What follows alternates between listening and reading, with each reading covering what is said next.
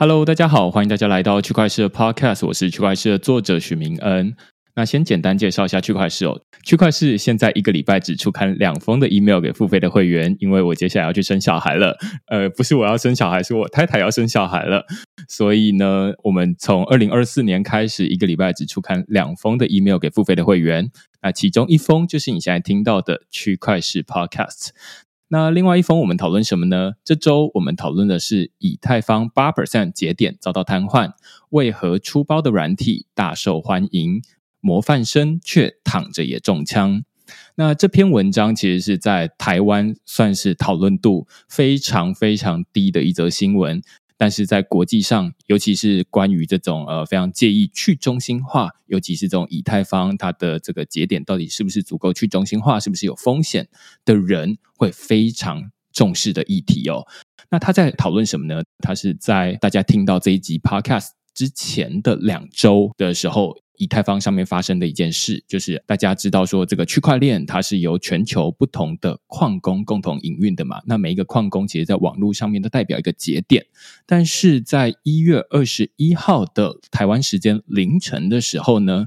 以太坊这个区块链上面有百分之八的节点忽然就断线了。那百分之八的节点，其实大家听起来可能还不算太多。从结果来看，它也没有对于以太坊造成什么样实质性的影响。但是大家就开始讨论说：“哇，那这其实只是百分之八，这次算是运气比较好。但是，诶，如果是未来有另外一套软体，不是呃市占比较小的，而是市占比较大的，它占有百分之七十、百分之八十的市占率，它的这个软体故障了，导致以太坊有百分之七十、八十的这个节点通通都下线，那可能就很麻烦了。”所以，我们在这篇文章就来讨论说，这起事件它到底是怎么发生的，以及它在背后代表什么样的意思。其实，大家看到最后的结果会非常有趣哦。这次是百分之八的这个节点，他们共同使用同一套节点的软体，但是最后呢，竟然是大家开始会去检讨说，哇，那这个市场上有非常知名的这个节点软体，它叫做 GES，那它在市占。占了百分之七十、百分之八十，结果大家因为这一个百分之八的节点软体它出包了，结果大家反而是弃用那个跑的相对比较稳定的节点软体，而是跑到这个比较不稳定的节点软体来，因为想要解决的是去中心化的问题，或者是说解决的是过度中心化的问题。好，那所以我们这篇文章就来讨论这个主题。好，那如果大家对于这些主题有兴趣的话呢，欢迎到 Google 上面搜寻“区块市趋势的事”，你就可以找到所有的内容了。也欢迎大家用付费订阅来支持区块市的营运。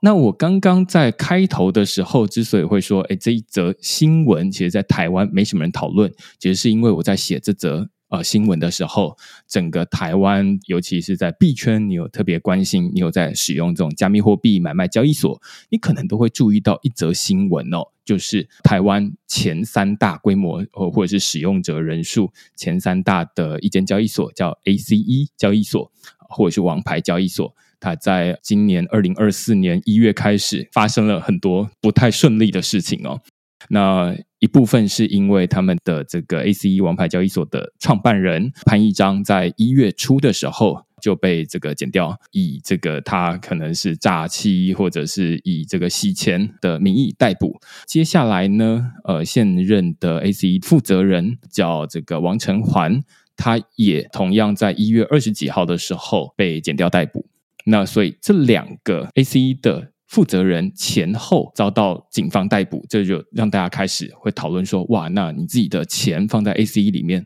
到底安不安全？当然，也有人在讨论说：啊，那这其实这个交易所它是不是台湾政府都没有在管？每一个人同样一件事情，看到很多不同的面相。那我自己看到这则新闻的时候，会去想说：哎，那背后到底有没有什么值得讨论的议题？于是这一集呢，我们就找到两位法律的专家哦，两位其实都是上过区块市的来宾哦。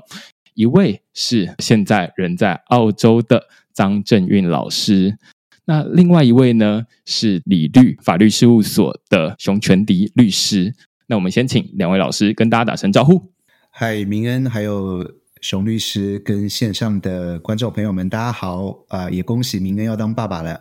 明恩好，远在澳洲的张老师，还有区块市的听众，大家好，我是熊全迪律师，很高兴又可以来上明恩的节目，好像是第三次吧？对，其实我们在过去分别邀请张老师，然后跟熊律师来讨论不一样的议题哦。尤其之前在邀请张老师的时候，讨论一些呃关于 CBDC、关于呃台湾的这种监理理论的创新。呃，另外一部分邀请熊律师，我们之前来讨论呃这个 STO 的法规。那之前我们邀请呃阳光伏特加来分享他们哎终于发了第一档的 STO。那你会发现说呃这过去大概都有一个时间时间段了，但是在这一次。A C 的事件发生之后，我想要先问问张老师跟呃熊律师，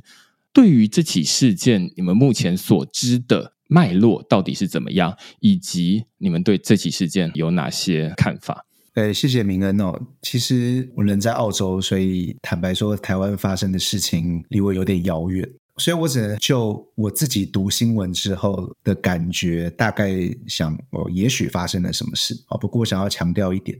因为这个案件现在已经进入司法程序了啊，所以基本上，我想熊律师跟我的立场都一样，我们不会针对进入司法司法程序的案件特别做任何的评论。那所以我只能说，从已知的报道来看，看起来有一间台湾算是蛮大的虚拟通货交易所。很显然，有可能是涉及到一些关于啊，比如说我们说空气币。那什么叫空气币？就是其实它的背后也许没有实质的营运作为基础。那总之有一些这样类型的空气币好像上架了，那有投资人疑似受到诈骗，那就一连串的调查行动。因为我不是刑事法律的专家啊，所以我其实蛮难对这个案子涉及的，比如说诈欺啦、洗钱啦，或相关的问题做评论。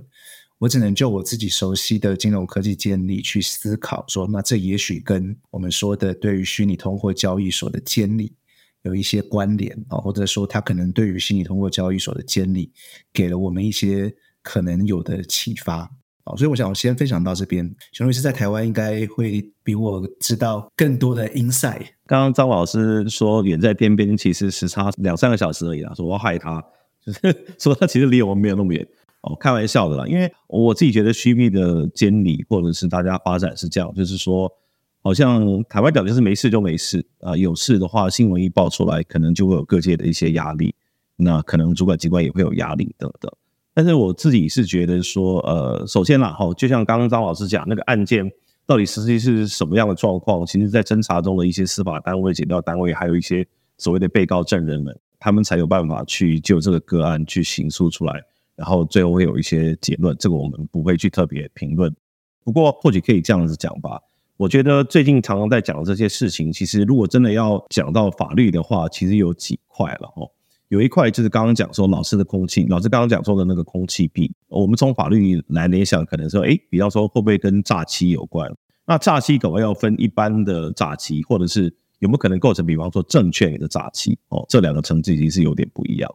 那第二个层次的话，大家就讨论说啊，会有诈欺，那会不会有比方说洗钱？那如果大家对虚拟货币的监管有相当程度的了解的话。其实台湾除了 STO 以外，现在基本上对于虚拟通货的这个监管，基本上是用一个洗钱防治法下面的框架，还有个行政命令的架构去管这件事情。那大家就会说，好，那发生这件事情是洗钱防治法这个东西管的不够呢？我还是说，其实是洗钱防治法以外的东西。那洗钱防治法以外的东西，那涉及到金融监管，就有点像是刚刚张老师讲，我们以前在念银行法、金融法等等的哦，以前对于这些所谓的金融机构的管制。我们可以直接全部套到呃所谓的这个虚拟货币交易所或它周边上架的币也好啊等等嘛，这个三个层次其实不太一样，尤其是最后一个层次，特别是现在台湾的现行法制，至少除了 STO 以外，我们好像并没有特别去把它从法律的角度去把它定位为一个真正的金融商品或服务，现在顶多有点像是类金融或我常常讲类金融或准金融，那是不是因为刚刚讲的防诈骗不够，防洗钱不够，所以要？从金融监管的角度来去加强法令呢？我自己觉得这个三个东西，大家讲的时候讲说哦，虚币虚币，呃，有点妖魔化了哈。当然，这个东西到底有没有价值，我觉得是大家自己去有自己的评断。呃，但是从技术中立的角度来讲，这个东西就是存在于现实的社会上。那我觉得大家或许在看这件事情的时候，特别从法令监管的角度，可以很冷静的去从刚刚讲的诈欺、诈骗与否，或者是说洗钱，或者是金融监管，把它当做这个金融商品或服务本身的监管，这个三个角度去看，我是觉得这是至少在我从以前的所学的脑袋的脉络我是这样分区分的。其实我在最一开始看到这起事件的时候，其实跟大家一样，就是会对于这则新闻它爆出来的很多的这种画面，无论是这个减掉拿到的很多的钱，然后或者是啊有人被逮捕了这样的一个事件本身的表象，会觉得哦，那这很吸睛。但是往后看，就会发现说啊，它其实背后会有很多的问题。刚刚熊律师跟老师也都有提到，例如说，哎，它到底这一起事件，它本身它好像可以本身就可以分成好几个不同的角度切入。第一个是讨论，哎，这到底是一个洗钱的事件呢，还是它不是一个洗钱的事件？第二个，啊，它是一个诈欺吗？那第三个，像刚刚老师提到，哎，它是一个空气币吗？那三个好像在现有的法律框架里面，感觉会有分成三个面向来处理。所以，呃，洗钱是洗钱，诈欺是诈欺，然后这个发行。加密货币是发行加密货币，那先不论这起事件它最后到底发生怎么样，但是大家可以往后去看，说那所以是我们现在的洗钱做的不够，还是是呃，它其实是一个另外一个形式的诈欺的一个形态，还是最后是这种发行加密货币，它其实是没有任何监管。我蛮好奇。老师对于这起事件，你会从哪一个角度去讨论？以及除了我们看到说啊，那最后如果有人要被救责的话，那往后要怎么让这一个法律的框架变得更完善一点？或者其实是想要问两位法律的专家说，现在台湾的这个加密货币的监理，如果完整度从零分到十分的话。到底我们现在是可以拿到几分呢？首先，我想先澄清哦，就是说，当我讲空气币的时候，我相信很多人对这件事情会有不同的理解了哈。因为你硬要说的话，蛮多币其实是比特币，大概你因为你也看不到它嘛哈，所以你也可以说它是某一种空气了。但我想，主要大家在想的事情，应该是那一些原本你可以经过一个相对合法或者是合理。有结构、有层次、有逻辑的上架程序，在交易所上面上架的这一些币，但很显然，这个币它可能并没有经过这一些我们刚刚讲的合法合理的程序，它就被上架了，那进而导致了可能衍生后面的诈欺，甚至是洗钱的后果。那我还是要强调，就是我现在所讲的这些这些内容都跟这个个案没有什么关联哈。我只能说，我们来讨论说，假设今天有这样的状况发生的时候，那通常我们的法律体制或监理制度会怎么看待它？那当然，第一个，如果是诈骗，那我们从这个交易所作为核心来思考的话。其实它会有几个层面嘛，一个是这个交易所成为诈骗集团或者是诈骗人士所使用的工具或者是管道，这是其中的一种可能性。那另外一种可能性就是说，这个交易所本身就是一个诈骗集团的，这是另外一种可能性。那所以这两种可能性，它其实就会涉及到不同的法律关系。因为如果是前者，那它其实是被利用的。那可能更多时候，我们应该关心的是利用它作为诈骗工具的那一些诈欺犯啊。那当然，一旦这些诈欺的所得被试图不法隐匿、藏匿等等，那可能就会进一步有所谓洗钱的问题。如果我们回到第二个，就说那假设是这一个平台本身就是诈骗，或者就是这个诈欺集团，那就会涉及到这个平台监理的问题。那也就是说，到底谁可以从事营运平台的这个资格？那经过什么样的标准？法律有没有规范？一旦出问题之后，有没有相关的救责机制？所以，如果你问我的话，我的专业大概比较局限在后者。哦，也就是说，那如果我们来看这些虚拟通货的平台或者是交易业务事业啊，这是台湾的法律用语。那我们应该用什么样的制度去管理它？至少确保那一些在市面上的虚拟通货交易平台，不要是我们说的那一种，它本身就是诈欺集团。这个大概是基本的前提。那顺着这个前提来讲的话，因为你刚刚问到那个很尴尬的问题嘛，就说如果从这个一到十分，台湾的法治现状在几分哦？通常大学老师是不会轻易陷入这种非黑即白的选项当中的哦，所以应该这么讲哦，所有的监理制度都在回答几个问题啊。第一个是到底监理官要什么时间点介入？第二个是介入的手段，就是说手段有很多，我可以就像市面上的讨论，马上订定一部专法，我可以把它用现有的证券交易法来框住它，我可以把它套用洗钱防治法，我可以让它用银行法，用既有的支付法制，这些都是手段，或者像现在金管会所做的，就是有些时候我们透过颁颁发一些类似像行政指导、虚拟通货的这些相关的应该遵循的原则，这些都是所谓的介入的方式。好那第三个就是，那介入之后你会有介入时间的长短。有些时候，一个法律的效果或行政的措施，它可以是 forever 的；有的时候它是短短暂的，它是暂时的，有时效的。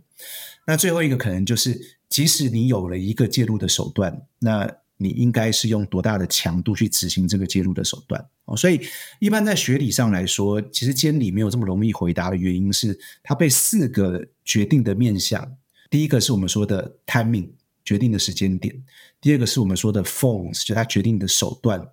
第三个是我们说的 duration，就是它的时间的长短；以及第四个我们说的 enforcement，就是到底我们应该用多强烈的方式，有多大拘束力的方式去执行这一些我们所颁布的监理手段。所以这四个维度就会定义出不同的监理象限，然后你就可以在当中去找寻合适的位置。好，那我只能跟你说，台湾在世界的。比较当中，我并不觉得我们真的很落后。随便讲几个状况，你大概会有感觉啊。如果你觉得英国是金融科技发展很前面的国家，我相信大概很多人都会同意。那我还记得去年英国的首相他还说，我们要建构英国成为这个 crypto hub。可是如果你去看英国针对这些所谓虚拟通货业者的监理，你会发现它跟台湾基本上没什么差别。它到现在为止也都还是。用比如说洗钱防治的规范去针对虚拟通，或者是我们或者我们说常常在用的这个 VSP 的业者的一些行为加以纳管，它到现在为止也还没有一个很明确的执照制度，他们内部也还在做一些辩论哦。所以，即使像英国这么前进的国家，你都会觉得说，它在虚拟通货监管上面看起来其实也没有跑得这么前面。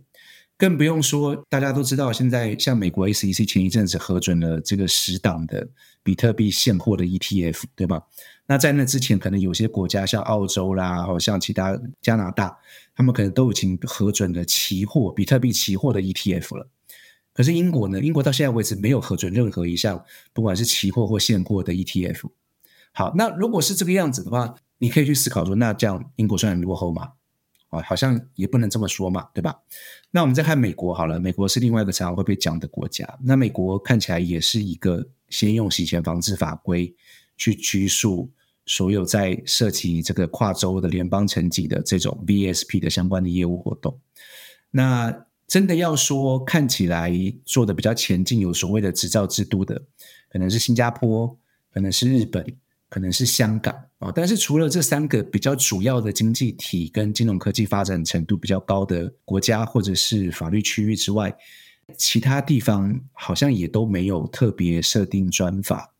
甚至于说很明确的去修改现有的法律规范来迎合虚拟通货的活动。你会发现，其实台湾跟世界相比，并没有差距太大哦，所以。回答你刚刚那个问题，你说几分？我倒觉得关键不是几分，而是台湾确实跟国际上面在监管虚拟通货的主流，我自己觉得基本上所做的事情是相一致的，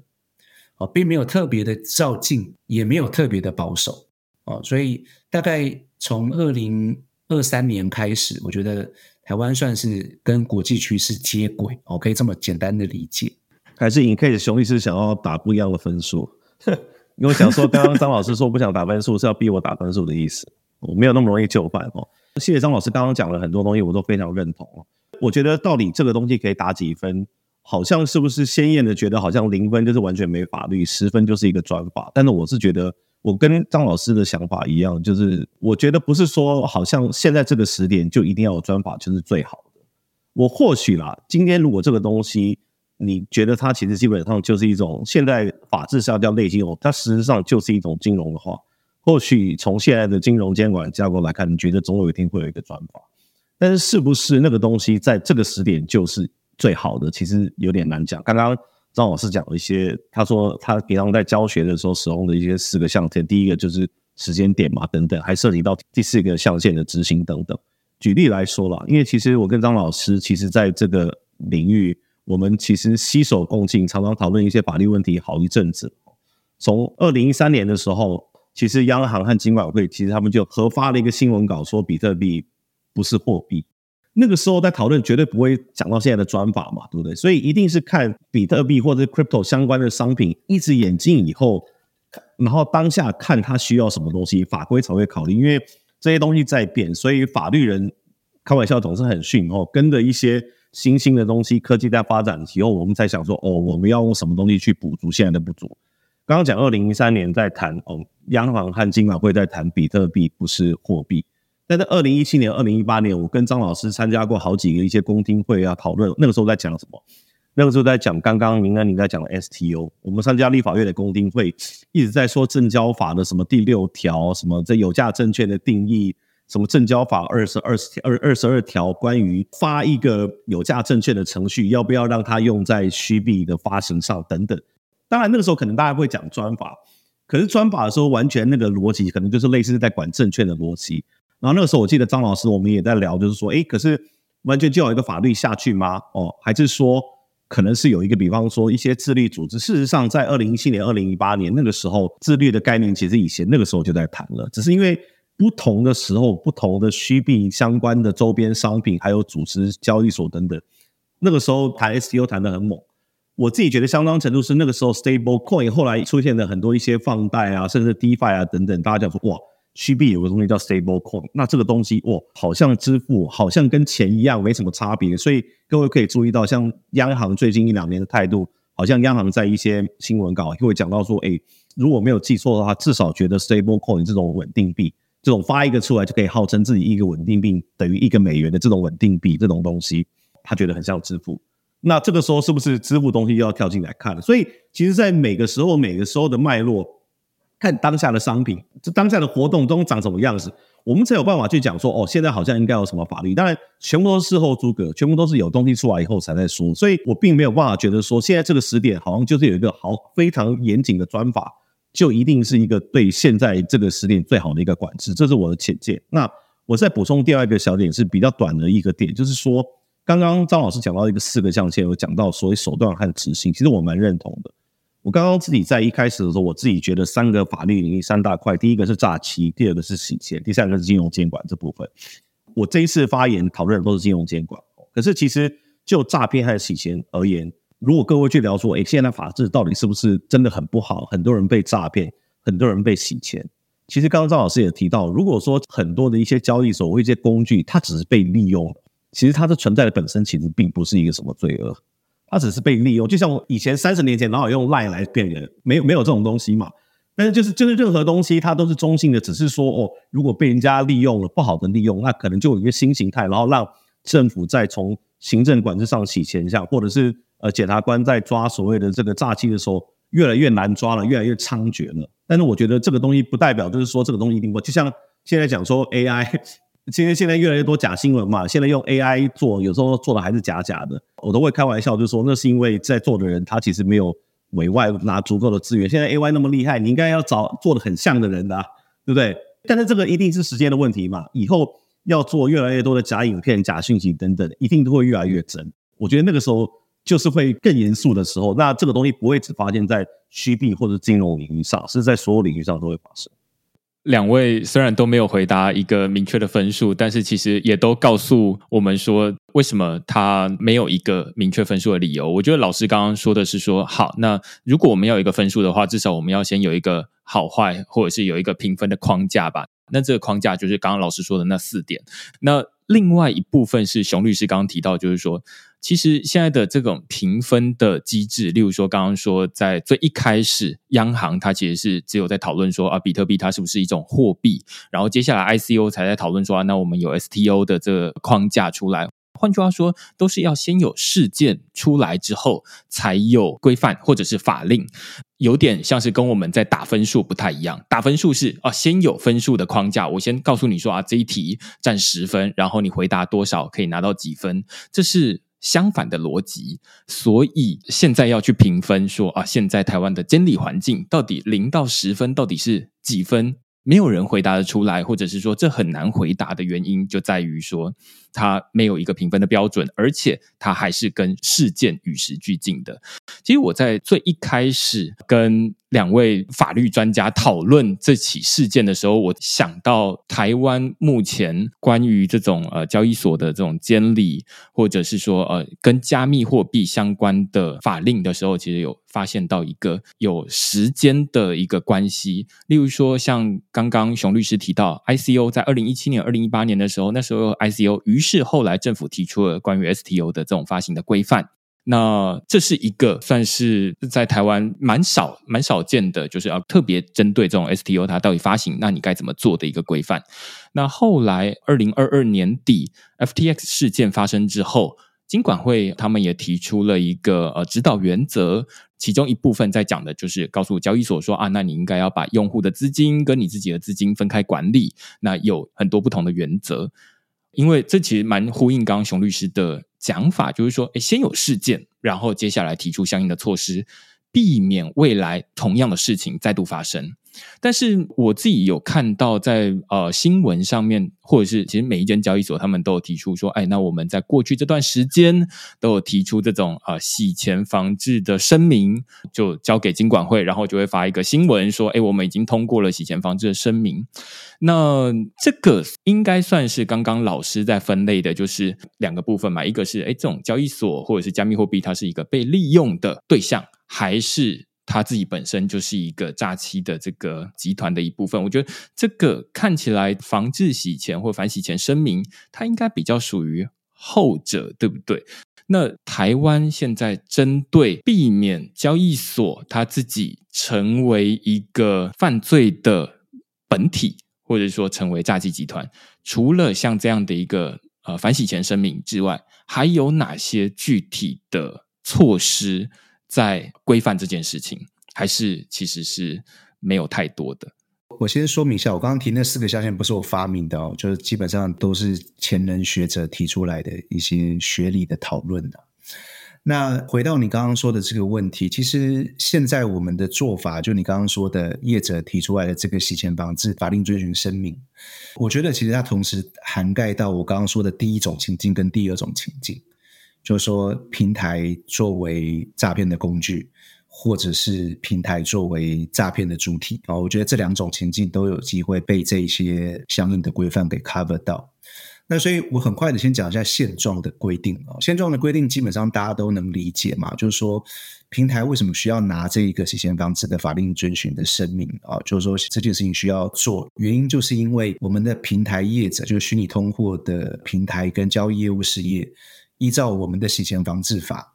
它是需要有一些义务的哦。那也因为这样，所以我们就有了所谓的虚拟通货平台跟这个交易业务事业的这个洗钱防治跟打击自控的办法哦。那依照这个办法的规定，业者必须要提交所谓的洗钱防治法遵声明书。那你可以把这个法遵声明书看成就是一个企业内部控制的一环。简单来说，就是当我声明了我要遵循这些法令的时候。我不只是要对我声明的对象政府机关负责，我要对客户负责。我在内部的营运程序跟措施上面，我也要有相应的制度，确保我做到我的声明。啊，这个东西就是在学理上叫做我们的内部的控制，或者是内部集合的制度啊。所以顺着这个逻辑来，就说做这个声明的目的是说，我已经意识到了，我必须要遵守这些规定。并且把这些规定内化成为我们公司相关的内规，加以遵守。啊，如果我没做到，那我甘愿受罚。啊，所以这个大概是这个声明的主要的价值跟意义。啊，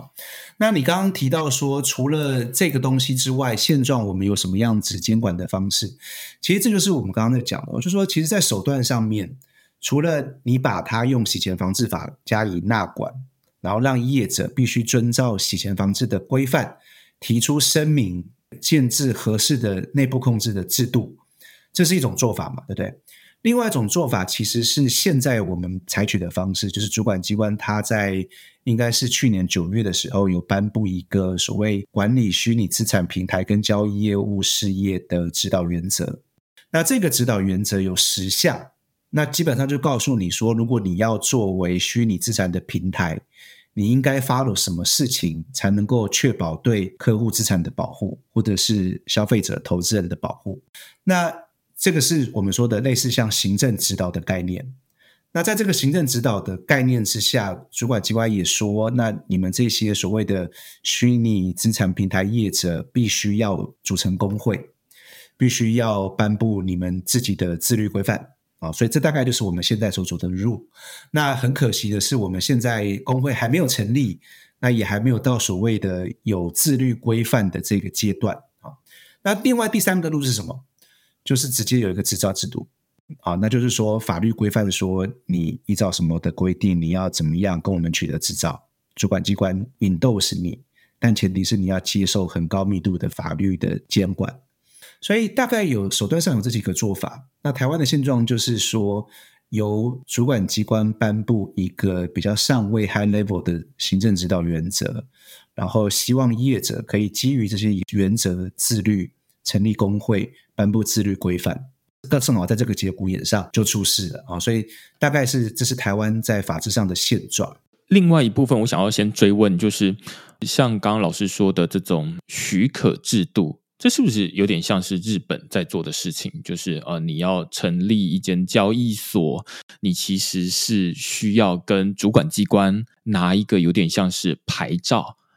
有点像开银行，你要拿到牌照，你才能够开银行，不然你是没有办法。那既然你要拿到这个牌照，你就必须要符合很多的规范。台湾如果把这个拉成一个轴线的话，完全没有管，那是一个；如果说要管得非常的紧，那可能是像刚刚老师说的这种牌照制度。那现在台湾感觉是在中间。你还不用拿牌照，换句话说，人人都可以开一间交易所，但是你必须要提交这个法尊的声明。在新闻上面，杨月平老师提到说，这有点像是轻量化的取代登记制度，然后让这件事情变得好像你不用那么的笨重，但是你也不是说完全没有得管。我不知道是不是这样。我不免要提一下，就是说，基本上杨老师在这个领域，特别是虚拟通货平台的监理制度的研究，比我精深哦，所以我也能现铺啊。但是如果真的有什么问题，还是去问他哦，比较专业精准一点。那就我的理解是这样，呃，确实所谓的许可很简单嘛，你必须要成为一个特许行业，所以政府机关才会需要花资源在你身上，来决定你要做的事情需不需要被我管理跟认可。那一旦我认为你需要被我管理，那我就给你一张执照，或是给你一个特许啊。但是从此之后，你就要照着我说的规范来做，这是所谓纳管的逻辑嘛？啊，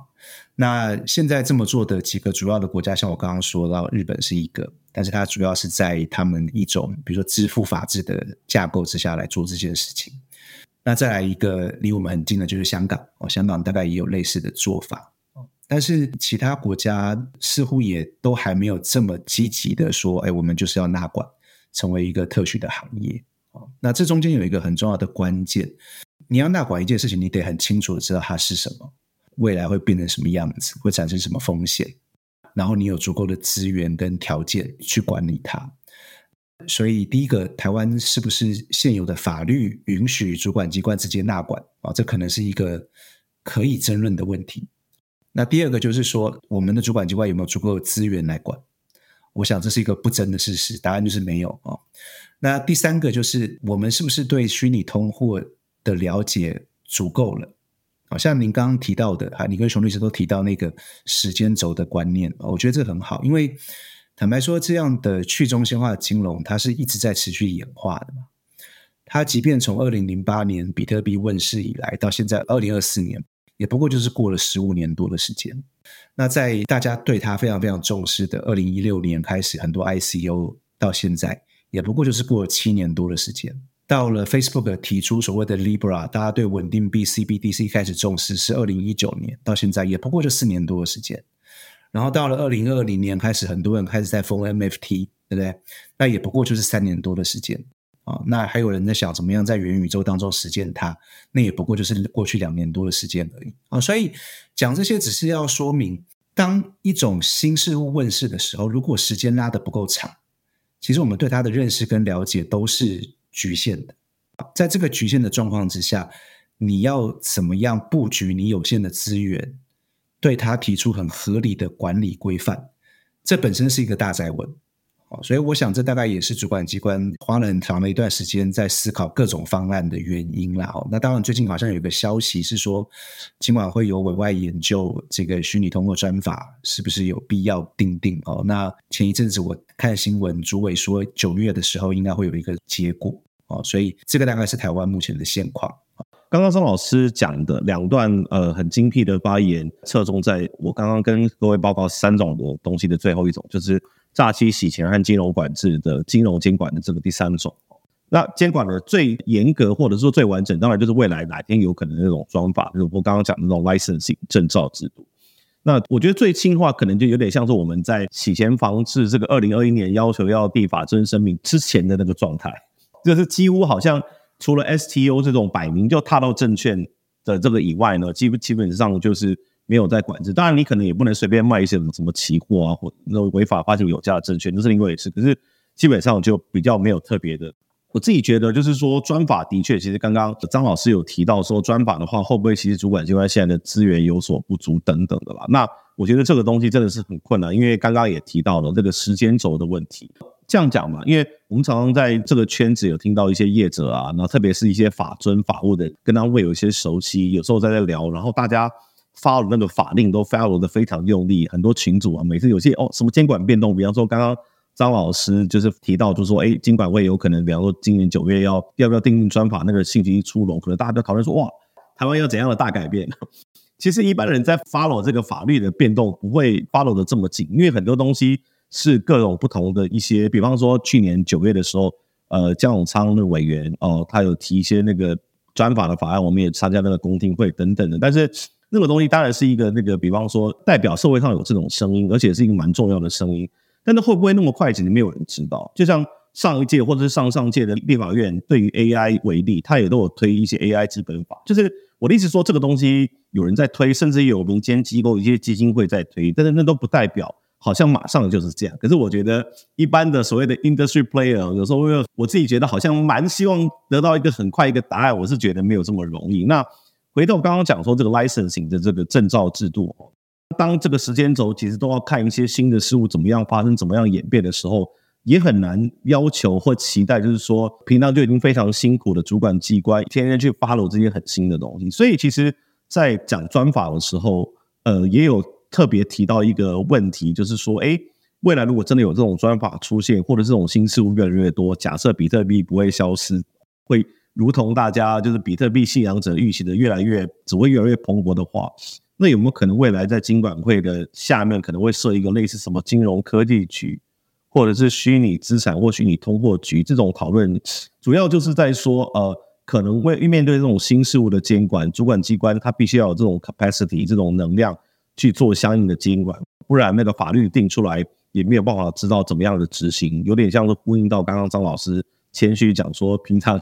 呃在研究金融监理的四个面向的最后一个执行面，那那个执行面呃如果没有办法很具体的执行哦，或者很有效的执行的话，那反而大家会期待有这个法令怎么没有好好执法，怎么没有到位，还是很多一些呃投资人受害啊等等，那那样子其实从一个。比较现实的角度，也没有办法真的去减轻社会大众的一些疑虑和和评论。我觉得刚刚这这一段大概是在讨论，就是说，呃，关于交易所的监管，它到底有哪些很多不同的措施？那如何让交易所不会变成是诈欺集团本身？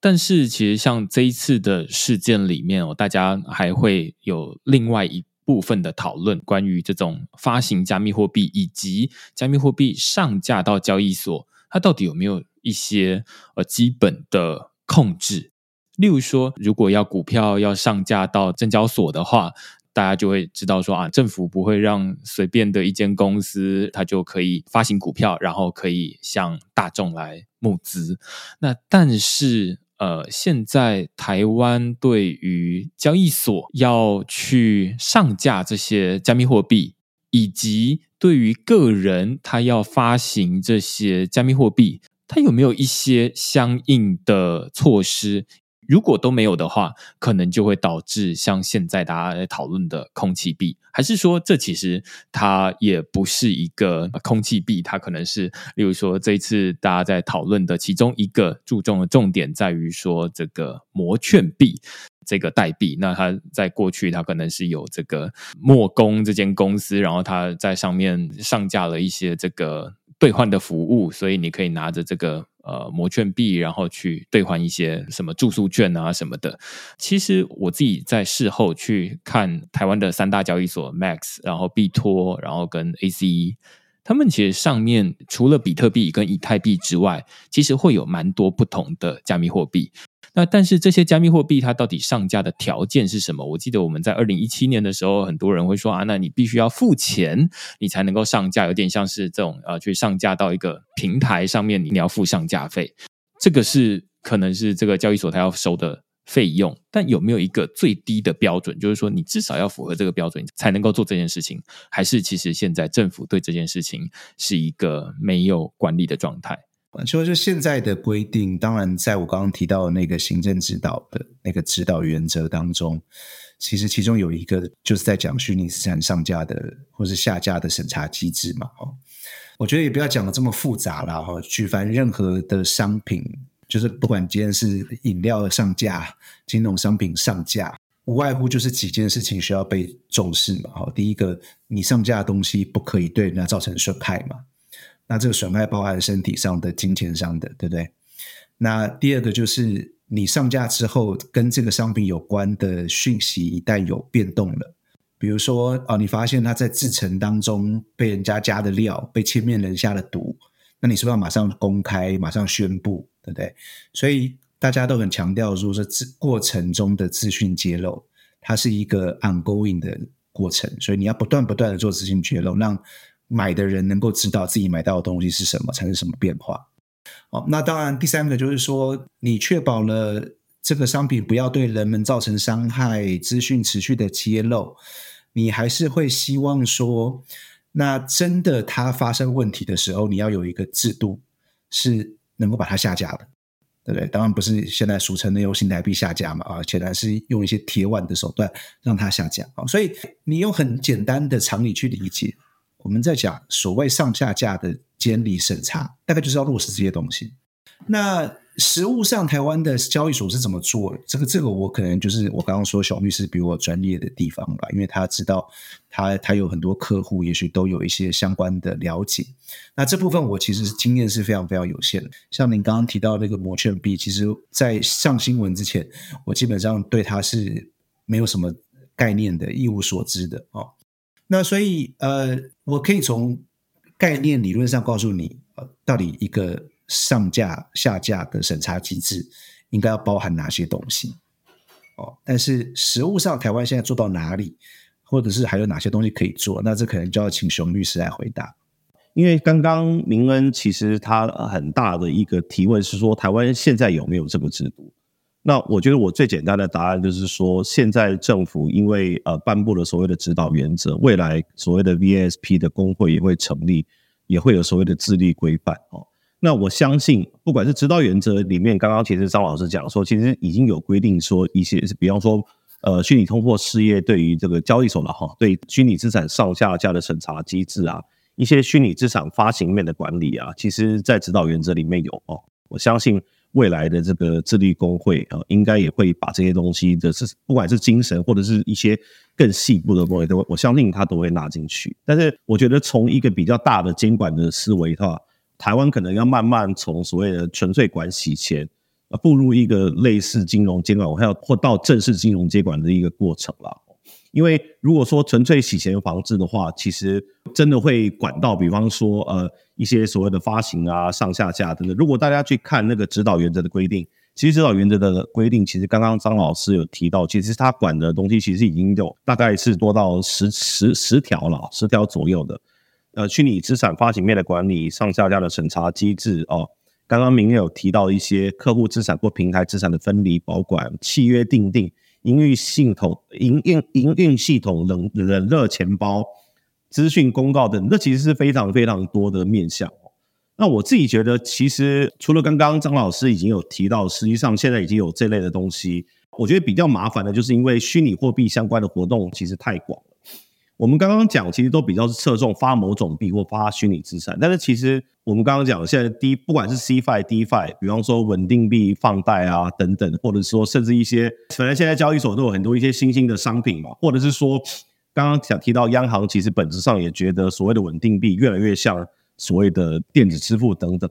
所以就会变成说。这个虚拟资产，它的如果要拿以前传统金融的一些金融商品或服务或金融活动去类比的话，它可能会横跨很多很多不同的类型。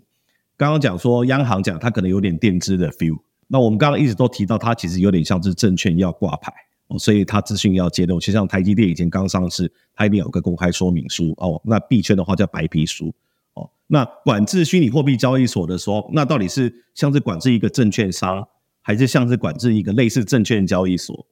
所以感觉虚拟货币是特别难管，因为它不但是刚传统是银行管银行，证券管证券，哦，它可能是跨级的很多很多种面向，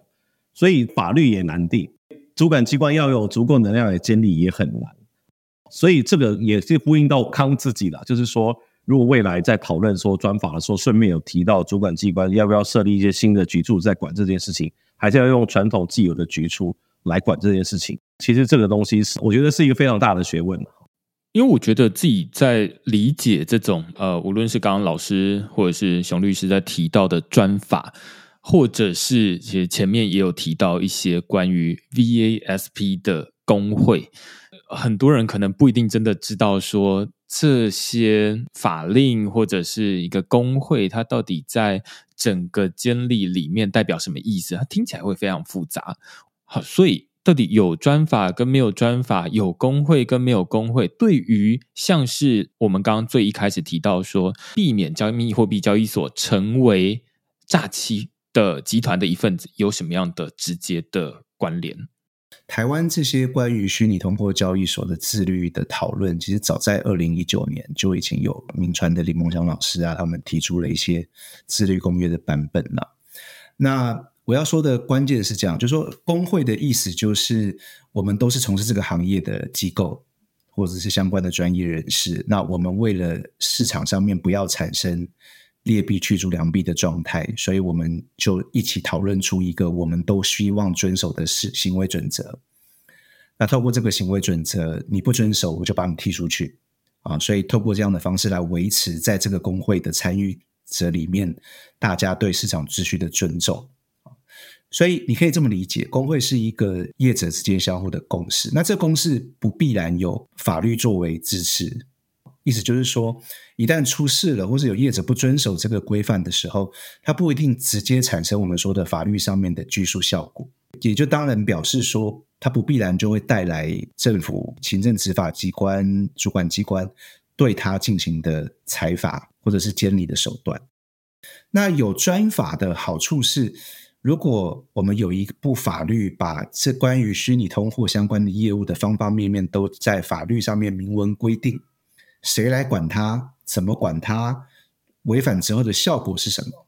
那差异就会是，如果业者违反了啊，又或者说不一定是业者嘛，比如说一个商品上架的时候，可能还有发行者本身也要有应该承担一定的责任嘛，对不对？旁边的这些宣传的人，那些名人啊，帮忙宣传的这些 promoters，他们要不要有责任？可能也需要有责任嘛。哈，所以包含这些人，他都可以因为法律的产生，就对这些人产生一定的拘束效果。啊，所以这就是我们一般在理解说工会，或者是说有法律规范、有专法套用在这个市场上面最核心的差别，就是说一旦发生问题的时候，有没有一个比较具有法律拘束力的公权力的。代表跳出来说这件事情，我们应该怎么调查、怎么处理、怎么改善？像这种专法或者是工会，刚老师解释完之后，大概就蛮清楚。就是一个看起来是它的呃监管的强度比较没有那么强，在工会这部分，就是它没有那么很明确、很强制的一个做法，它比较像是呃同业之间，然后我们有一个共识，有一个呃同财的团体，然后哎，如果你做一些坏事，我们把你踢出去这样子。那如果你不在我们这个小圈圈里面，那你就代表另外一种意思，就是大家会现在就开始会去看嘛。就是我最近有身边的朋友，他在找工作的时候，他会去看交易所。那交易所他就先看说，哎，我要去应征的这间交易所，它有没有在某一个名单里面啊？如果有在名单里面，代表一个意思；没有在名单里面，代表另外一个意思。但是我其实会想要问的是，说像现在有人呃，这个提出专法这样的意思，它是不是某种程度代表是说啊，那呃，如果主管机关他们很明确的想要在今年或者是接下来想要往这专法的方向走？会不会会是说啊？现在工会他已经觉得说啊，这已经这个约束力太薄弱了，然后所以我们才要往这个专法的方向走。如果是这样的话，那现在就熊律师的了解有哪些支持的声音跟反对的声音？那谁在支持，谁在反对？谢谢明哥，我觉得这是一个非常好的问题哦因为其实任何一个法律推动的过程，其实都会有所谓的很多的 stakeholders 啦，利害关系的哦。我们之前我有参加一些类似民间办的一些活动啊，训练大家怎怎么去思考，说一个法律要推动的时候，我们也很有趣，就会大家扮演不同的角色，好像我模拟，假如我是主管机关的话，呃，我是交易所的话，我是发币的人的话。而且交易所的话，搞不好还要分不同的 size 规模，或他想要做的事情不同，对不对？或者是说他其实比较想要侧重发展台湾的，或者他要从外国外攻进来，外资的所谓的这个交易所跟台资的本土交易所思维可能也都不一样。因为从所谓的呃，从所谓的这个呃市场参与者来说，其实大家都是盈利事业嘛，大家都是来赚钱的嘛，所以其实就会有一些比较动态的一些竞争的情形产生。但是从放比较宏观的角度来看的话，各个交易所虽然可能之间互相会有一些自己心里的比较想要的最后法律的样子，管的少的话，比方说像之前洗钱防治还没有出来的话，管的少少的话，听起来哎大家都很开心啊，政府都没有管我。这种缺点的话，连洗钱防治都还没有的缺点的话，就是主管机关它完全没有对你有任何的监理，除非你在发 STO 或违法发行有价证券。那这个时候的话，导致一种情形，就如同最近大家常常听到的一些乱象。所以现在政府其实就是在眼里说，哎，到底我们现在要走到什么样的一个地步？那我自己觉得现在的工会制度，其实刚刚讲说，呃，会不会力道太薄弱等等？我自己觉得倒不至于，因为其实今天如果今天真的一个成立一个工会，然后谁出了什么事情，然后就被踢出去的话，其实一个正常的一些消费者或者经主管机关的角度也会觉得，好吧，那这个业者相当程度已经是有问题。那正常的消费者可能就不敢去那边买哦，所以这有点像是一个市类似市场自动淘汰机制的过程。但是我倒觉得是说，不管是指导原则，或是工会，或者洗钱防治，现在这是一个反而是一个很巧妙或者是过渡性的做法。因为今天如果说你真的专法要出来的话，专法的话，大家可以想象，你把它当做类似金融机构哦，银行、证券、保险来管它，那基本上那个设立的门槛就会非常的高。简单来讲，就是你把它当做一个金融机构来看的话，它有很高很高的法尊成本。比方说，像我们之前有帮忙设立什么纯网银、赖纯网银等等，它的资本有一百亿。我们并没有说，就是说未来特定专法要设立一百亿这种疯狂的门槛，但是它可能好歹在要有几千万，或者比方说几亿。比方说，哦，那这种情形下，可能就会有一些他事实上没有意愿拿出钱的那种业者，可能他自然就说：“好吧，拜拜，那这游戏我们玩不下去。”就理论上会留下一些。比较有资本，也可能就是至少愿意拿出钱好好做事的人们。但是毕竟，如果这个东西一下去的话，哦，也相应的证照制度出来，而，最低的资本额、内控啊等等，可能会越来越严格哦，会比现在所谓的洗钱防治纯粹要求的越来越严格。您刚刚提到一些上下架制度啊，保护消费者啊等等哦，一系列东西全部都出来的话，那你可以想象，要让一个虚拟货币交易所的话，它的成本可能会真的相当高。所以我自己觉得，这就是。一个东西到底要不要进入监管，还是停留在现在比较像是治愈的过程的一个拿捏？就是说，如果说专法当然可以让游戏规则更清楚，然后搞不好可能真的留下一些呃比较具有财力，也愿意好好掏钱出来好好经营的一个良善交易所。但是它反过来一定有个副作用，就是说，如果这个金融监管这个成本太高的话，一定会有一些业者会没有办法继续经营或没有意愿。嗯，所以这个是一个要。如何拿捏，也会看现在到底氛围如何，或者是说现在国外的一些立法的进程如何。台湾可能通常会需要参考一些大家的做法。蛮有趣的，因为呃，刚刚熊律师大概呃的意思就是说，现在看起来，如果要呃推向专法的路线走，那他参与的门槛会变得比较高，那自然市场上会有一种声音，就告诉大家说啊，那你这样子会扼杀创新。其实也未必是真的有什么创新已经被扼杀了。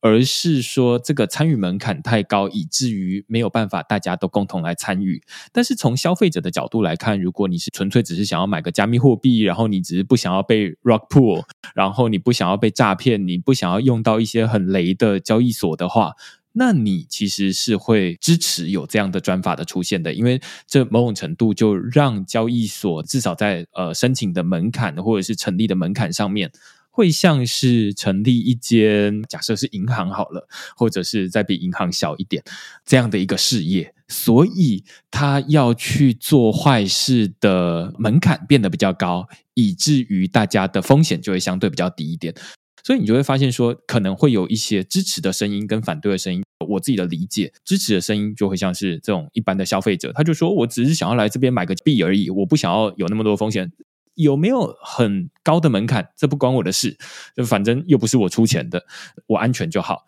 可能比较大型的业者，他就会觉得还好，反正我就有钱，然后而且人少了很好。那但是比较小型的业者，他会相对反对，他就会告诉你说啊，那这样子我们都没有办法生存，那等于是把我们踢出去。刚刚明恩讲的，我觉得让我想到一个事情，我自己比较想要强调，就是说，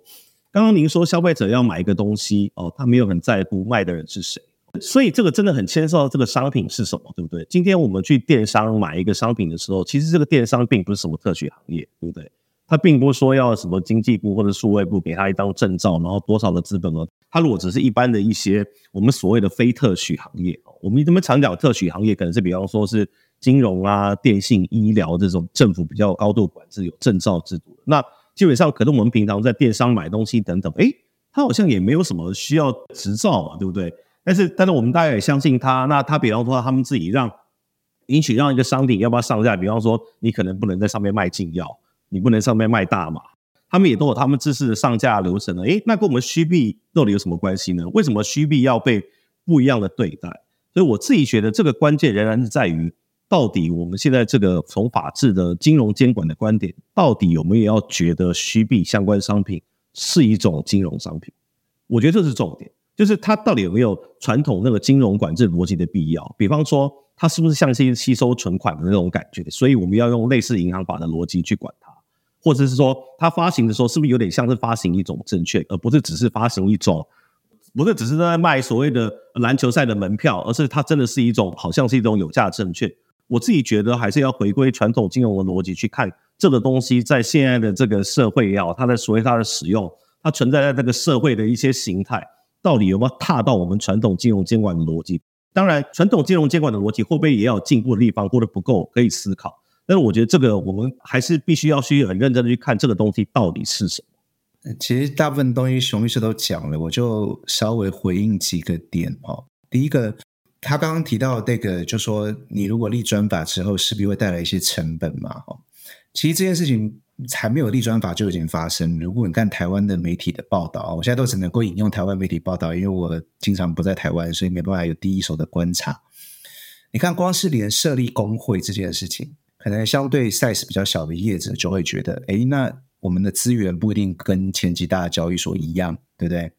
那在这个设立工会的过程当中，可能就会有一些大家觉得，哎，比如说话语权的大小啦，然后到底要设用什么样的标准啊，门槛应该设在哪里呀，对不对？都还没有讨论到专法，单纯就只是工会，其实就已经会有这样的问题出现了。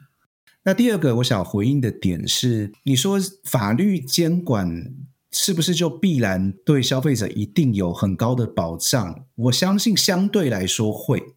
但是消费者是不是就必然的呃没有成本哦？那我觉得不一定啊，因为其实大家也都知道嘛。如果我们今天做生意，你觉得当你被政府监管，需要承受一定的法遵成本的时候，你会不会把成本转嫁给消费者？哦，所以 eventually 或许还是消费者自己承担了绝大多数的成本。那当然，消费者承担成本也是有代价的嘛。代价就是他可以在一个比较可以被信任的渠道买到自己想要的东西，然后受到损失的可能性被大幅降低了。所以，我想这个是成本效益的考量，从很多面向来看都会有这样的问题。那第三个就是熊律师刚刚特别提到，还是回到问题的本质，这我蛮认同的，就是说，其实我们就把这个事情很简单的话了，也不一定要讲交易所嘛，好，其实就是像一个商家。他在卖商品，那很显然，一个健全的法律制度不会只管商家嘛，他也会管什么？他也有管这个制造商品的人，他也会管跟大家推销商品的人，那他也会管在上架这些商品的商家。哦，所以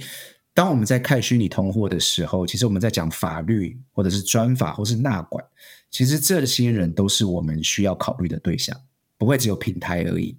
那回过头来，如果要被纳管，那就是肯定就是熊律师说的。那 eventually 这个商品本身是不是一种金融商品，或者是它是不是具有金融的性格？那如果你问我的话，我会觉得绝大多数目前市面上的虚拟通货大概都是这样子吧。我相信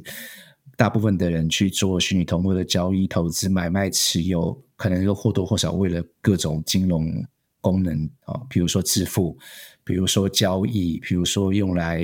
呃换取哪些东西，比如说希望可以投资有收益啊，我想大概这些东西都跟我们说的金融脱离不了关系啊。所以回到熊律师刚刚所讲的这个根本性的问题，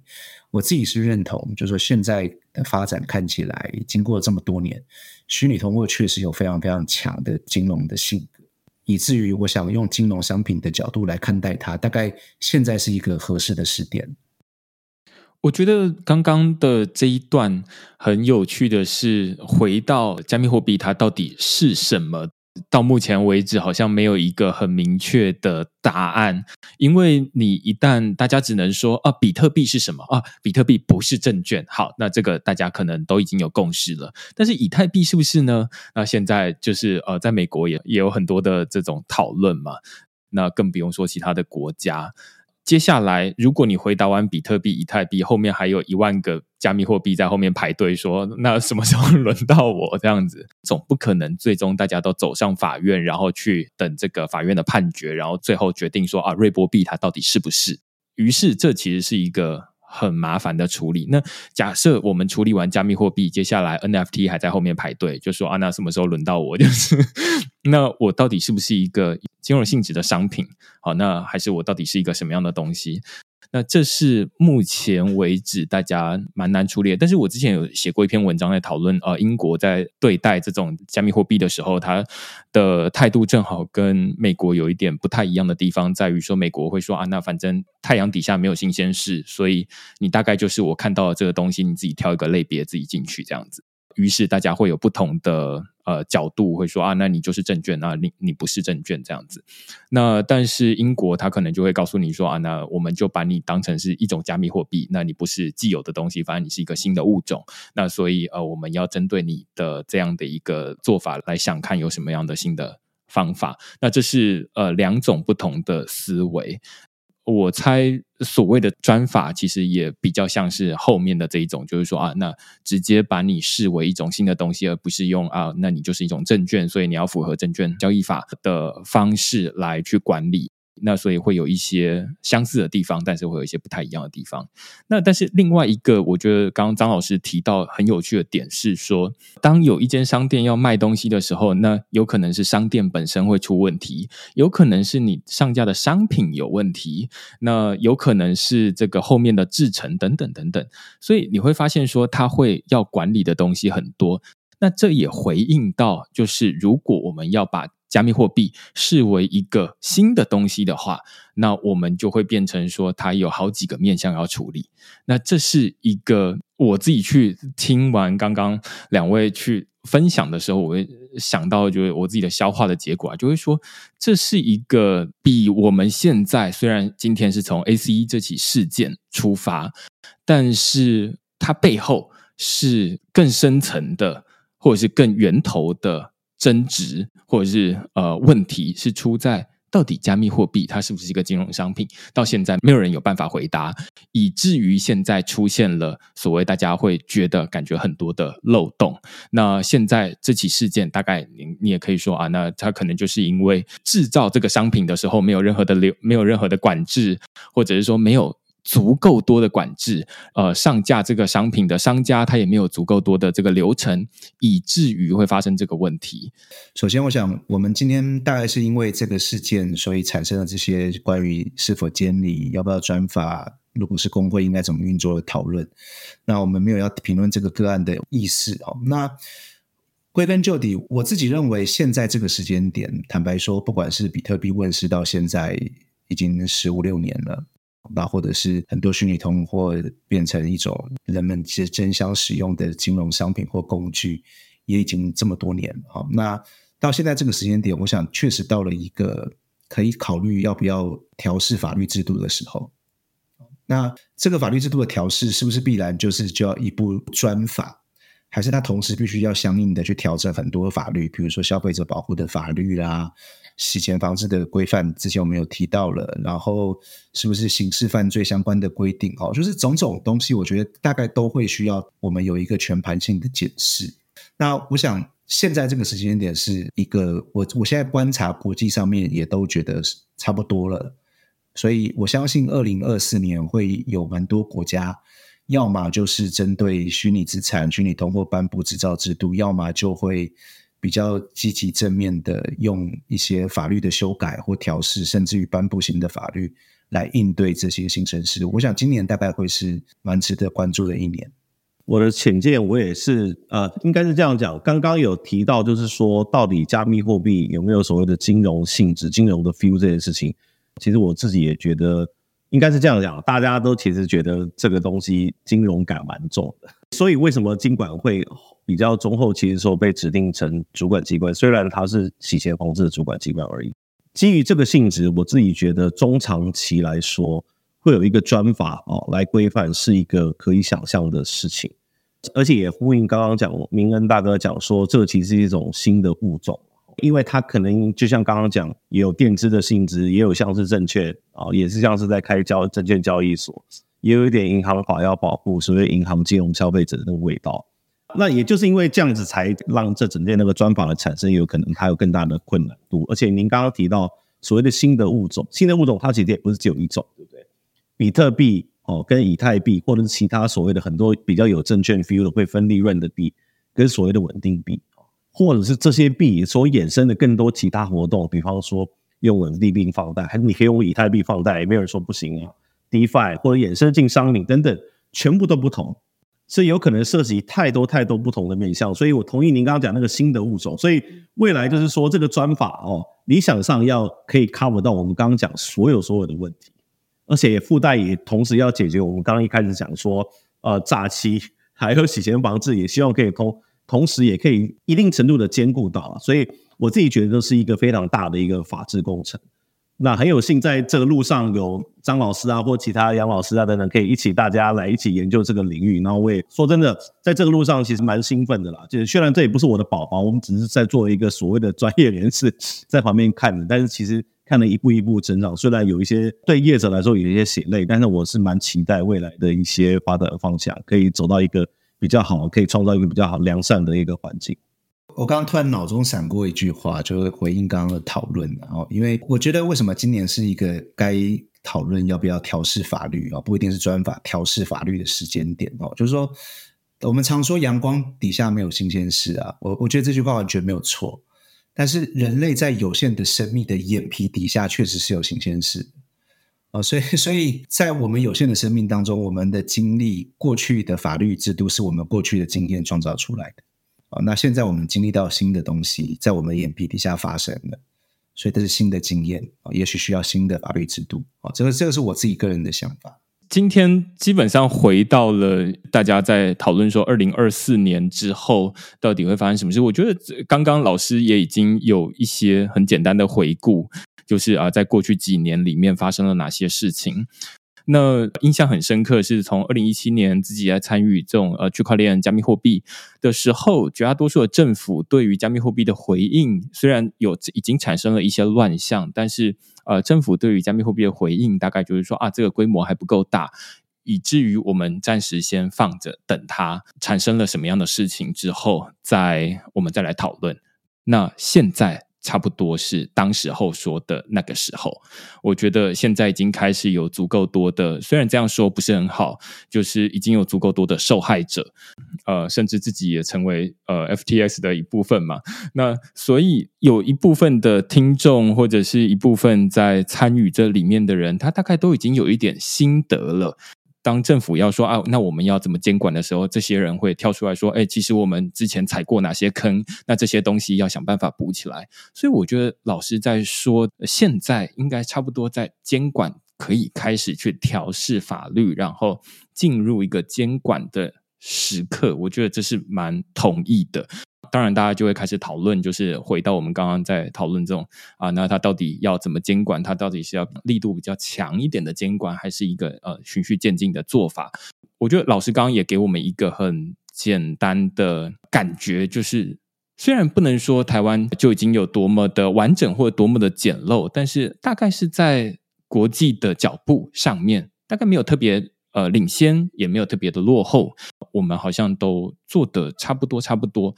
那于是大家就可以理解，就是啊，那你现在受到的一些伤害，它可能也在世界的各个角落正在发生。那只是它在不同的国籍，然后可能英国也有一些人因为同样的事情，他们可能也会遇到同样的踩到同样的坑。那这个就是在时代的。演进的过程，你只能说，呃，你可能参与的太早了，以至于它不够安全。当然，参与的太早，你也有呃相应的回报。这样子，那总之，我会觉得蛮喜欢这一集的结论，就是这其实让我们一起事件看到啊，那监管好像。有其必要性。接下来我们要讨论的就已经不是说啊要不要监管或者是怎么样，而是说那它监管的力道如何才能让这个东西慢慢的步上轨道？那这是接下来我们之后也要再讨论的新的问题，这样子。好啊，那今天就非常感谢张老师跟我们岳阳连线，岳了很大一个阳，对啊，然后跟这个熊律师我们线上录音，然后来讨论这个 A C 事件背后我们看到的更深层的一些法律的问题，以及政府跟监管机关它可以如何调整？谢谢两位法律的大大。然后来跟我们录这一集，然后给我们很精彩的内容，这样子，谢谢大家，谢谢。那如果大家喜欢这集讨论的话，欢迎你到 Google 上面搜寻“区块是趋势的事”，然后也欢迎，如果你喜欢的话，你可以到 Apple Podcast 上面啊留言，然后告诉我们你喜欢什么，然后或是跟其他你身边的人分享。那我们就下个礼拜再见喽，拜拜，拜拜，拜拜。